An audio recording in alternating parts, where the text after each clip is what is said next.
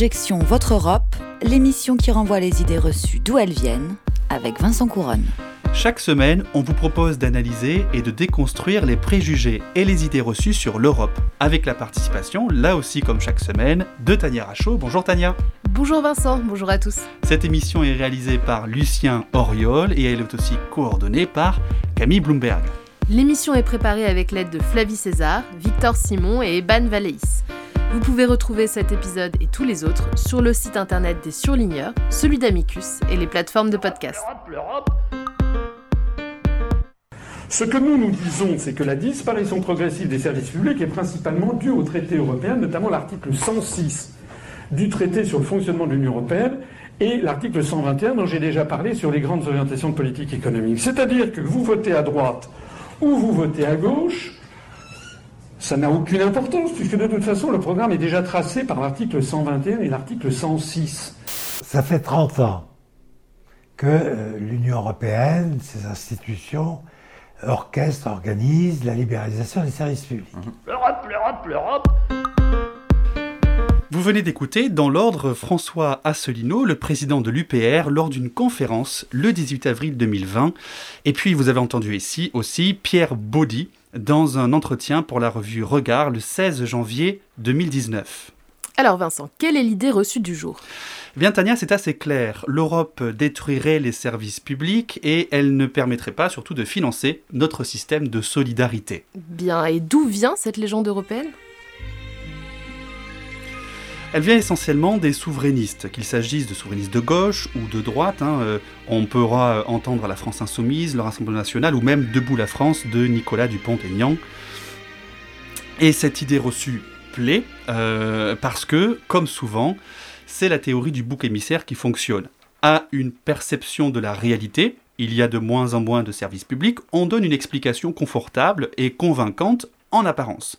L'Europe est néolibérale, le néolibéralisme est contre les services publics, donc l'Europe est contre les services publics. Alors Vincent, est-ce que c'est vrai ou est-ce que c'est faux? Bon, c'est plutôt faux, mais pour savoir ce qui s'est passé entre l'Europe et les services publics, nous recevrons tout à l'heure un des spécialistes du sujet, Thomas Détailleur, auteur d'une thèse sur l'obligation de services publics dans l'Union européenne. Le 19e siècle a vu émerger les services publics postaux, avec la Poste en France. Le 21e siècle devrait, selon moi, voir l'avènement d'un service public des correspondances électroniques. Après la Poste, l'iPost. Nous échangeons en longueur de journée par SMS, par WhatsApp, Signal, courriel. Lorsqu'on veut envoyer un fichier un peu volumineux, on utilise des plateformes numériques comme la plus connue d'entre elles, hein, WeTransfer. On héberge nos sites internet dans des centres de données disséminés dans le monde entier.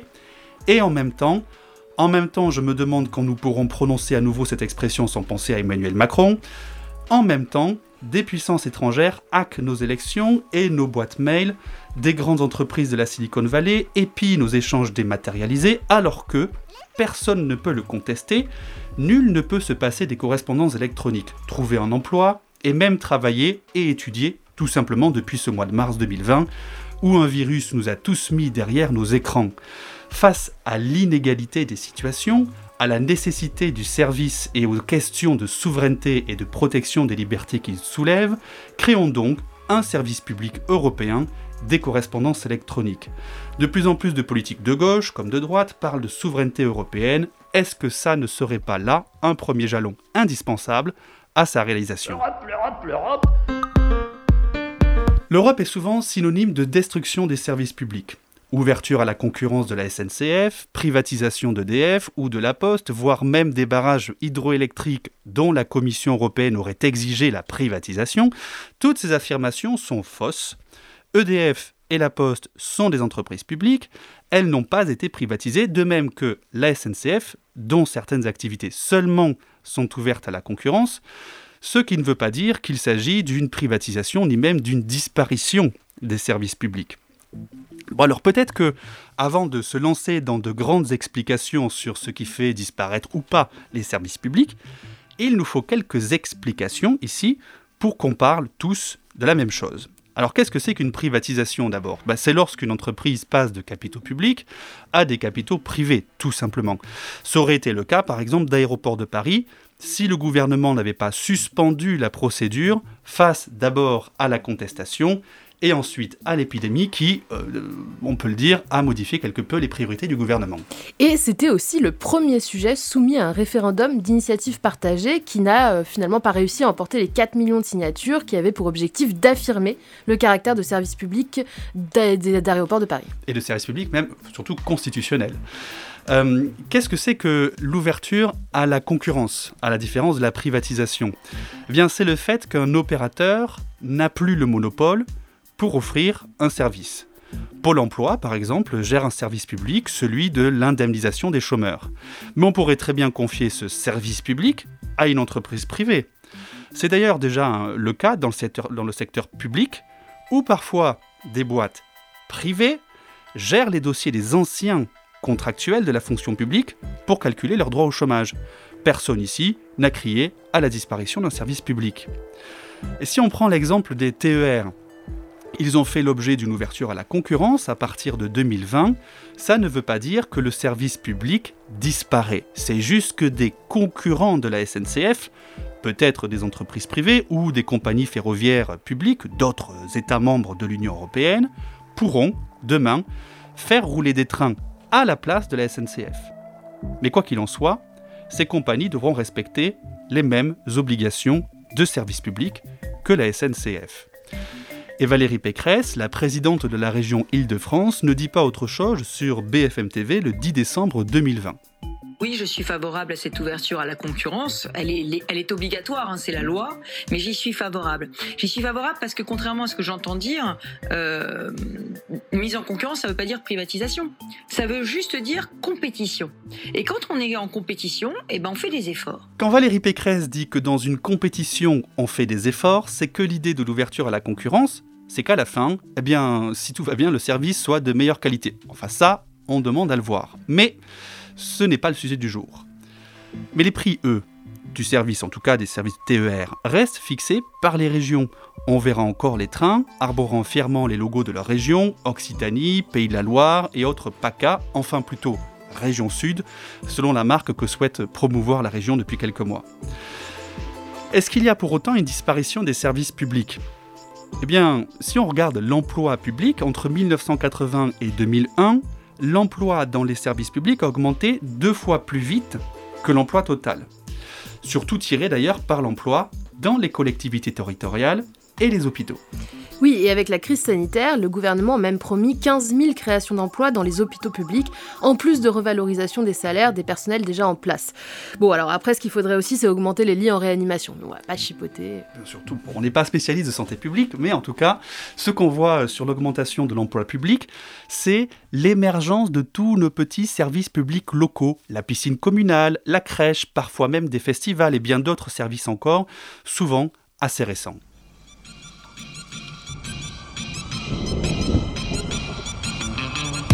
Viens de la France où on danse la chenille, où on prend plus de caisses que des crash tests demi. J'ai des potes diplômés, d'autres qui pas lu de livres qui sont sûrement sur un mur et dans les rues du centre-ville. Mon père a gravi l'échelle pour devenir ce qu'il voulait être. Ma mère est la ménagère à qui les publicitaires veulent la mettre. Je connais la campagne et ses gros sabots, où ça vole pas haut, les ragots et les oiseaux. Toujours autant de pluie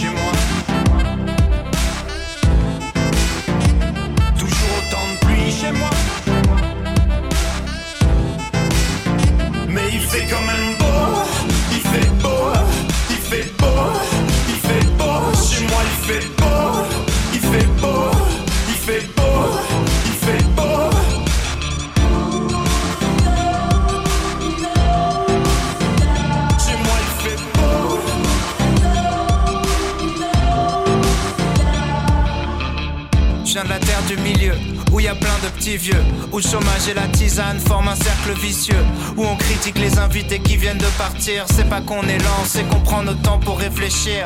Je de la classe moyenne, moyennement classe, où tout le monde cherche une place. Julien Clair dans le monospace, je freestyle est dans ma tête sur le bruit des essuie-glaces. Y a la pluie en featuring dans toutes mes phrases. Toujours autant de pluie chez moi. Mais il fait quand même beau, il fait beau, il fait beau, moi il fait beau, il fait beau, il fait beau, il fait beau. Chez moi y a du soleil 40 jours par an. Tu peux passer la plupart de l'année à l'attendre. Je regardais par la fenêtre enfermé dans ma chambre. Je priais pour la fin de la verse et aller faire de la rampe. Je connais que le bruit de la pluie, l'odeur du béton mouillé. Si je suis parti, c'est parce que j'avais peur de rouiller. Trempé, j'aurais jamais pensé que le mauvais temps finirait par me manquer. Il fait quand même beau. Vous écoutez Orelsan et Stromae avec leur titre La pluie. La pluie qu'on entend ici dans le, dans le studio quelque peu, même si le jour où vous écoutez cet épisode, il fait peut-être beau, et j'espère, chez vous. On reçoit pour cette deuxième partie de l'épisode euh, Thomas Détailleur, qui est docteur en droit. Il a soutenu une thèse à l'Université Polytechnique des Hauts-de-France sur l'obligation de service public en droit de l'Union européenne. Il est chercheur associé à l'Institut de l'Ouest, qui est à l'Université de Rennes 1. Bonjour euh, Thomas. Bonjour Vincent. Ça vous dérange pas qu'on s'appelle par nos prénoms? Avec plaisir. Bien. Alors, euh, l'article 106 euh, du traité sur le fonctionnement de l'Union européenne, alors c'est un peu, un peu du charabia pour nos auditeurs, mais très clairement, François Asselineau, en introduction de cette émission, il faisait référence à cet article 106 disant que ça empêchait l'Union européenne et les États de financer les services publics. Est-ce que c'est vrai ça? Alors c'est faux. Dès l'origine, en 1957, cet article 106 a été introduit par, euh, par, les, membres fondateurs et en particulier par la France. Il a eu pour objet de prévoir des dérogations aux règles des traités dans le but de financer les services publics de l'ensemble des États membres de l'Union européenne. D'accord. C'est-à-dire que cet article 106, il pose d'abord, euh, comment dire, est-ce qu'il pose une interdiction de financement avec des exceptions? C'est ça? Fait... Alors en fait, c'est quoi la structure de cet article? C'est vrai que c'est un article qui peut, qui peut un, un peu interloquer au premier abord puisqu'il a une approche négative des services publics. Il pose la règle selon laquelle les services publics sont soumis aux règles des traités, donc interdiction des entraves, interdiction des pratiques anticoncurrentielles, interdiction des aides d'État. Et si ces règles, par exception, si ces règles ne sont pas euh, à même de permettre aux services publics d'être exécutés dans les conditions déterminées par le gouvernement de chaque État, eh bien seulement dans ce cas-là, le service public peut bénéficier de dérogations. Mais c'est vrai que du coup, l'insertion dans les traités euh, des services publics, ou en tout cas des règles qui gouvernent les services publics, est une insertion qui est depuis l'origine négative. D'accord. Donc ça n'a pas, eu une, comment dire, ça a pu avoir un effet de frein sur la création, le financement des services publics en Europe, cet article 106. Alors ça aurait pu, ça aurait pu, mais dès l'origine, que ce soit sous l'impulsion des différents juges de la Cour de justice, que ce soit sous l'impulsion du Conseil de l'Union européenne, les hum, règles qui ont été édictées, les différentes affaires, les différentes affaires pardon, rendues par la Cour de justice ont davantage eu pour objet de protéger les services publics des États membres que de les restreindre. D'accord. Et est-ce que, par exemple, on peut prendre quelques cas de figure assez concrets? Si, on prend le cas de la Poste, par exemple, euh, on critique souvent le fait que la Poste euh, n'a plus d'obligation de service public, en tout cas beaucoup moins qu'auparavant, etc. Est-ce que la Poste euh, a été protégée justement par cet article 106, ou au contraire, est-ce que elle a été ouverte aux quatre vents de la concurrence, etc., et que même il n'y a plus vraiment de service public de la Poste? Alors c'est une bonne question, parce que c'est un cas d'école qui a été soumis à la Cour de justice. Alors à l'origine, c'était pas la Poste française qui a été euh, qui a fait l'objet d'un intérêt sous l'angle de l'article 106, c'était son équivalent en Belgique. Et euh, dans une affaire qui est assez célèbre, euh, qui date de 1993, la Cour de justice a jugé que l'équivalent de la Poste euh, en, Belgique était tout à fait euh, à même de pouvoir réaliser une mission de service public dans des conditions qui dérogent aux règles des traités. La seule petite nuance qui a été intégrée, c'est que des activités qui ne sont pas considérées comme le cœur du service public, par exemple des activités de livraison de courrier express ou de colis express, ne peuvent pas, elles, bénéficier de ces garanties. Et euh, cet arrêt-là a ensuite été euh, prolongé, si je puis dire, par une directive adoptée en 1997 qui vient protéger les différents services publics postaux des États membres, qui conserve ce cœur euh, du service public, mais qui effectivement sort en revanche depuis 1997, par exemple la livraison de colis express de du champ du service public, alors que ça existait euh, auparavant au sein des États. Est-ce que c'est ce qui explique qu'en France, euh, Chronopost soit pas un service public, mais la livraison de courrier, pardon, de lettres simples, euh, pour le coup, c'est un service C'est public tout à fait ça. C'est tout à fait ça. Le, le, le, la- le courrier est considéré comme faisant partie de ce qu'on appelle en droit de l'Union européenne du service universel postal. La livraison de colis, elle, n'est plus une activité de service public. Elle le pourrait au sens des directives, mais elle ne l'est plus. D'accord. Alors c'est très bien. Vous parlez de ces services universels euh, au niveau européen. Est-ce que qu'est-ce que c'est que ces services universels? Est-ce que c'est pas la préfiguration d'une sorte de service public européen? Alors c'est ce à quoi on s'attendait. Euh, Aujourd'hui, les, les, résultats sont un petit peu décevants. Il existe à l'heure actuelle trois services publics, trois services universels, pardon, consacré par le droit de l'Union européenne, le service universel postal, le service universel des communications électroniques, pour faire simple, le téléphone fixe et Internet, et le service public de, le service universel pardon, de l'électricité. Mmh. Et en fait, on s'attendait, donc ce sont des services publics qui ont été adoptés, qui ont été consacrés à l'échelle européenne au début, fin des années 90, début des années 2000. On s'attendait à ce que le, le, nombre de ces services universels grandisse, mais malheureusement, c'est pas du tout ce qui s'est passé, puisqu'il n'y en, a pas, il en a pas eu de nouveaux depuis, euh, depuis le service euh, universel de l'électricité. On a failli avoir un service universel d'accès à l'eau euh, dans le cadre d'une négociation en cours, d'une renégociation en cours de la directive eau, mais le, les travaux préparatoires sont assez décevants sur, sur le sujet. Qu'est-ce qui explique ça, le, le fait qu'on n'étende pas la liste comme ça des services universels? Alors c'est c'est une bonne question. Alors, je vais essayer d'y répondre par, par quelques, quelques motifs, mais je pense qu'on pourrait s'y intéresser encore plus longtemps. la première raison, c'est qu'il y a un manque d'ambition à l'échelle européenne moi c'est ce qui m'a le plus frappé en tout cas dans, mes recherches, c'est que les, différents États membres n'ont pas voulu consacrer davantage de services universels, parce que qui dit davantage de services universels dit plus d'obligations pesant par les États, dit plus de contraintes qui pèsent sur eux et de contrôle par la Commission européenne, ce que les États ne souhaitent pas. Et la deuxième raison, c'est plus que à l'échelle européenne, ce qu'on observe beaucoup, c'est que les institutions ne souhaitent pas peser, en fait, ne souhaitent pas imposer d'obligations vis-à-vis des États, elles souhaitent plutôt les laisser libres de déterminer ce qu'est un service public et les conditions dans lesquelles ils vont, ils vont l'exercer, pardon, l'exécuter. Et, ce qui veut dire, merci, ce qui veut dire, c'est que euh, finalement, l'absence de multiplication comme ça de services universels au niveau européen, et peut-être euh, c'est la marque en fait de ce que les États veulent garder eux-mêmes, donc le pouvoir et le, de pouvoir créer leur propre et financer selon leurs propres règles leurs propres services publics, et, que donc euh, l'Union européenne ne s'empêche pas de le faire au final. C'est tout à fait ça. Alors il y a, peut-être il y a deux façons de répondre à la question. Il y a, une façon favorable par rapport à ce que vous venez de dire et peut-être une nuance que je vais me permettre d'introduire après. La, première, la première option, c'est que la Commission européenne n'avait pas très bien commencé son activité avec les services publics puisqu'elle avait essayé d'en remettre en cause euh, un, certain nombre et notamment les chaînes de services publics. Et ce qui s'est passé, c'est qu'à la fin des années 90, il y a de nombreuses de murailles de Chine, si je puis, si je puis dire, qui ont été insérées dans les traités euh, de façon à préserver le pouvoir des États dans la définition et la mise en œuvre de ces services publics. Et c'est une caractéristique qui s'observe depuis, depuis une vingtaine d'années. La nuance après, c'est qu'il y a quand même euh, la mise en œuvre de règles de concurrence qui doivent, qui doit être observée et ça a eu des effets sur la gestion euh, réalisé par les États de, ces services publics. Euh, mécaniquement, si vous enlevez une partie du service euh, de colis à la poste, ou en tout cas que vous l'ouvrez à la concurrence, ça lui laisse moins de marge de manœuvre pour financer des activités qui ne sont pas rentables ou peu rentables. Il y a les règles des aides d'État qui empêchent les subventions entre des activités rentables ouvertes à la concurrence et des activités de services publics. Donc il y a quand même des contraintes qui sont générées, qui ont, pu limiter l'extension du champ des services publics, mais de façon générale, les États ont quand même une marge de manœuvre qui est assez importante. Mmh, d'accord.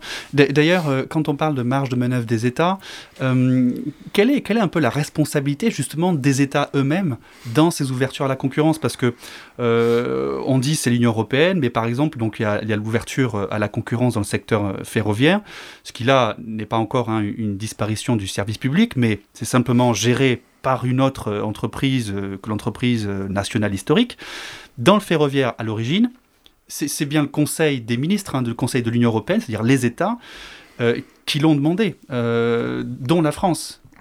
Effectivement, ça, renvoie à une, ça renvoie à une incompréhension un peu qu'on a souvent des institutions européennes, c'est-à-dire que on pense que l'ouverture à la concurrence, c'est la Commission européenne qui l'a décidé, c'est la Commission européenne qui l'a imposé. En réalité, aujourd'hui, c'est pas du tout comme ça que ça se passe, que ce soit dans pratique ou même tout simplement dans les traités. Euh, ce qui se passe, c'est que la, Commission européenne propose, euh, elle propose une ouverture à la concurrence, mais ce sont les États, en l'occurrence le Conseil de l'Union européenne par les chefs de gouvernement d'un côté et de l'autre le Parlement européen, qui façonnent le texte final. Ce n'est pas spécifique euh, au service public, c'est une caractéristique du droit de l'Union européenne de façon générale. Donc l'ouverture à la concurrence du ferroviaire, si les États n'en voulaient pas, ils n'auraient pas adopté les règlements et les directives. Donc c'est avant tout une responsabilité du Conseil d'une part, du Parlement d'autre part. Donc Thomas, une dernière question. Quelle est l'influence de la crise sanitaire de Covid-19 sur justement ben, la conception qu'a l'Europe ou quand même les États euh, vis-à-vis des services publics Merci pour la question. Alors c'est super intéressant parce qu'on voit que encore une fois, ce sont les États qui ont la maîtrise de, de, la substance du service public de la santé. Alors notamment, parce que l'Union européenne n'a pas beaucoup de compétences en la matière, mais ce sont les États qui ont la responsabilité de mettre en place leur service public de santé au niveau national. Mais ce qui est intéressant, c'est qu'on voit qu'il y a une coopération entre les États et les institutions européennes, puisque sur un certain nombre de, de besoins, comme les respirateurs, comme les masques, comme les gants de protection, c'est la Commission européenne qui passe des appels d'offres pour euh, fournir les États sur, euh, sur ces différents équipements, également sur les vaccins, et qui après les, répartit, euh, les répartit au sein des différents États membres. Donc c'est plus, on voit, on voit qu'il y a vraiment un travail de coopération avec des, compétences respectives entre les États d'une part et la Commission européenne d'autre part. Oui, donc peut-être là, ici, un, changement un peu de pied euh, au niveau européen sur euh, une revalorisation peut-être des services publics euh, au, au, niveau, à ce niveau supérieur. Merci beaucoup Thomas Détailleur. Vous êtes donc chercheur associé à l'Institut de l'Ouest à l'Université de Rennes 1. Toutes ces réponses étaient très claires. Je suis sûr que nos auditeurs ont tout à fait maintenant compris quel était le rôle de l'Europe et l'Union européenne plus spécifiquement vis-à-vis -vis des services publics. Et maintenant, on laisse la place à Tania et les droits de l'homme bordel, sa chronique aujourd'hui sur le revenu universel. Personne ne peut raisonnablement et sérieusement dire que la France est le pays des droits de l'homme. Parler de tous ces services publics m'a donné envie de creuser une question qui est revenue sur le devant de la scène avec la crise sanitaire. Le revenu universel consisterait à verser tous les mois une somme à chaque citoyen sans aucune condition. Cette somme serait cumulable avec d'autres revenus comme les salaires. Cette idée est très controversée. Ce revenu universel avait été pas mal débattu au moment de l'élection présidentielle de 2017 parce que Benoît Hamon, alors candidat, portait cette idée. Fin octobre 2020, Benoît Hamon revient à la charge avec un livre baptisé Ce qu'il faut de courage, plaidoyer pour le revenu universel. À juste titre, car la crise sanitaire a renouvelé le regard porté sur l'idée même d'un revenu universel en tant que principe de solidarité. La Fondation Jean Jaurès, qui a notamment pour but de favoriser l'étude du mouvement ouvrier et du socialisme international, a aussi rendu une note en octobre 2020 en proposant des axes précis sur un revenu républicain de base. Ce revenu serait, comme le concept de revenu universel le veut, inconditionnel, automatique à la majorité. La somme fixée par la Fondation se situe entre 725 et 1000 euros par mois. Et d'autres pays ont, à cause de la crise sanitaire, installé ce revenu de base. Le Canada, avec une prestation d'urgence de 1300 euros pendant 4 mois pour ceux qui ont perdu leur emploi à cause de l'épidémie, mais aussi le Japon, où le plan de relance du gouvernement comprend un chèque de plus de 800 euros versé aux citoyens japonais comme aux résidents étrangers, et en Espagne, où le gouvernement socialiste a annoncé son intention de créer un revenu vital minimum à destination des plus modestes. La mairie de Paris a même décidé de lancer une réflexion à ce sujet en 2021 pour préciser les modalités de l'instauration d'un tel revenu pour les Parisiens.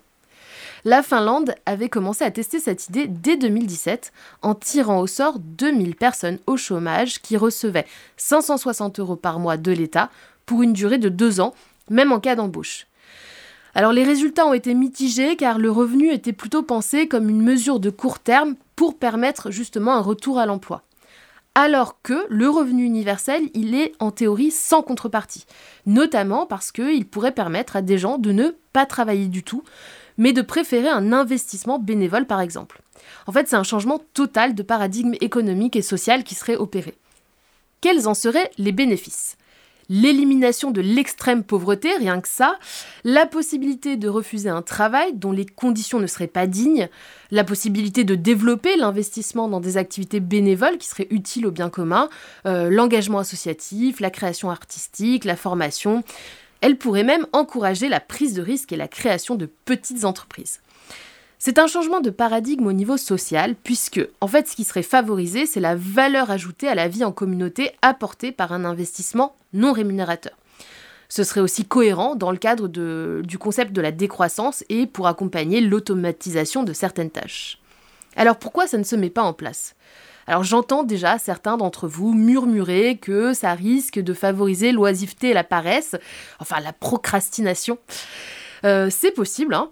mais euh, en même temps, l'idée c'est un changement sociétal total, et donc je ne sais pas si on peut vraiment anticiper ou se prononcer sur euh, l'existence d'une oisiveté de masse. Autre problème, un petit peu plus majeur disons, c'est la question du financement de ce revenu de base. Admettons que l'on fixe ce revenu à 750 euros par mois. Cela reviendrait à 405 milliards d'euros si on considère qu'il y a 45 millions de Français qui pourraient en bénéficier. La Fondation Jean Jaurès, dans sa note, propose de s'appuyer sur l'Europe pour le financement avec le plan de relance de la BCE qui serait complété par une autre taxe. N'empêche, ce serait assez incroyable que ce soit l'Union européenne qui insuffle le revenu universel. Et d'ailleurs, une initiative citoyenne européenne a été ouverte pour soutenir ce projet en septembre 2020, pour ce qui serait un revenu de base inconditionnel. Il ne vous reste donc plus qu'à signer. Merci Tania pour cette chronique sur le revenu universel. Mais dites-moi Tania, 450 milliards d'euros, c'est pas un peu cher ça quand même? 405 Vincent, 405. 405, Donc ça pardon, passe. j'exagère, du coup ça passe. Effectivement, merci beaucoup de nous avoir écoutés. Objection Votre Europe, c'est terminé pour aujourd'hui. Rendez-vous au prochain épisode sur les ondes de radio, le site d'Amicus Radio et celui des surligneurs. Toutes les références et les extraits sonores sont à retrouver sur la page de l'émission sur le site d'Amicus Radio. Et pour l'actu, comme d'hab, suivez-nous sur les réseaux sociaux. À bientôt